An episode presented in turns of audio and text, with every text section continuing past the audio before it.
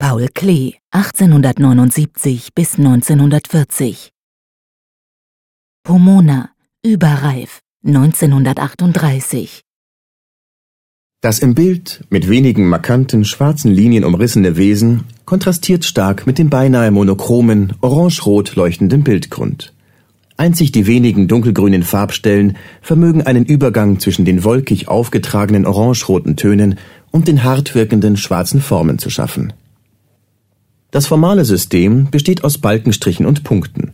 Figürliche Elemente, wie das aus drei Linien bestehende Gesicht, Augen, Nase, Mund und die stark vereinfachte Körperform werden dabei nur vage angedeutet.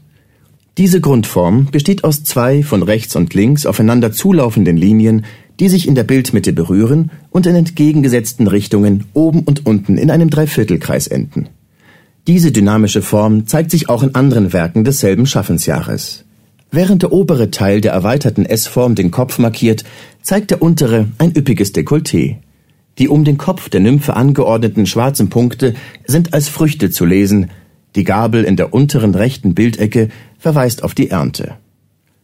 Wie der Titel des Gemäldes Pomona überreif verrät, bezog sich Paul Klee auf eine Figur der römischen Mythologie, auf Pomona, die Nymphe der Gärten und Fruchtbäume.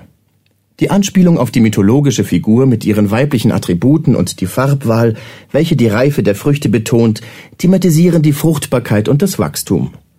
Klees Beschäftigung mit der Natur und deren Prozessen zeichnet sein gesamtes Schaffen aus. Als fruchtbar kann speziell auch die Zeit bezeichnet werden, in der Pomona überreif entstanden ist.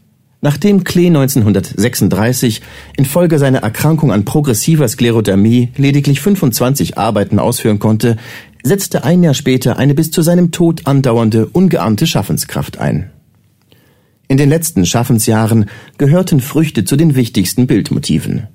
Zwischen 1934 und 1940 entstanden rund 50 Bildtitel, die mit Begriffen wie Frucht oder Ernte konnotiert sind. Klee bezog diese inhaltliche Verdichtung auf sein eigenes Schaffen in jenen Jahren und verstand diese als Frucht eines längeren künstlerischen Reifungsprozesses. Im Werk Pomona überreif verbindet sich diese Thematik sinnlich erfahrbar mit ihrem mythologischen Ursprung.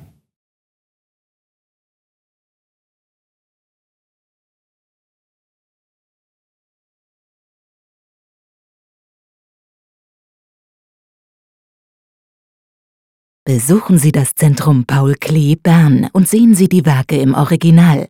Und laden Sie unsere Gratis-App Museen Bern aus dem App Store herunter.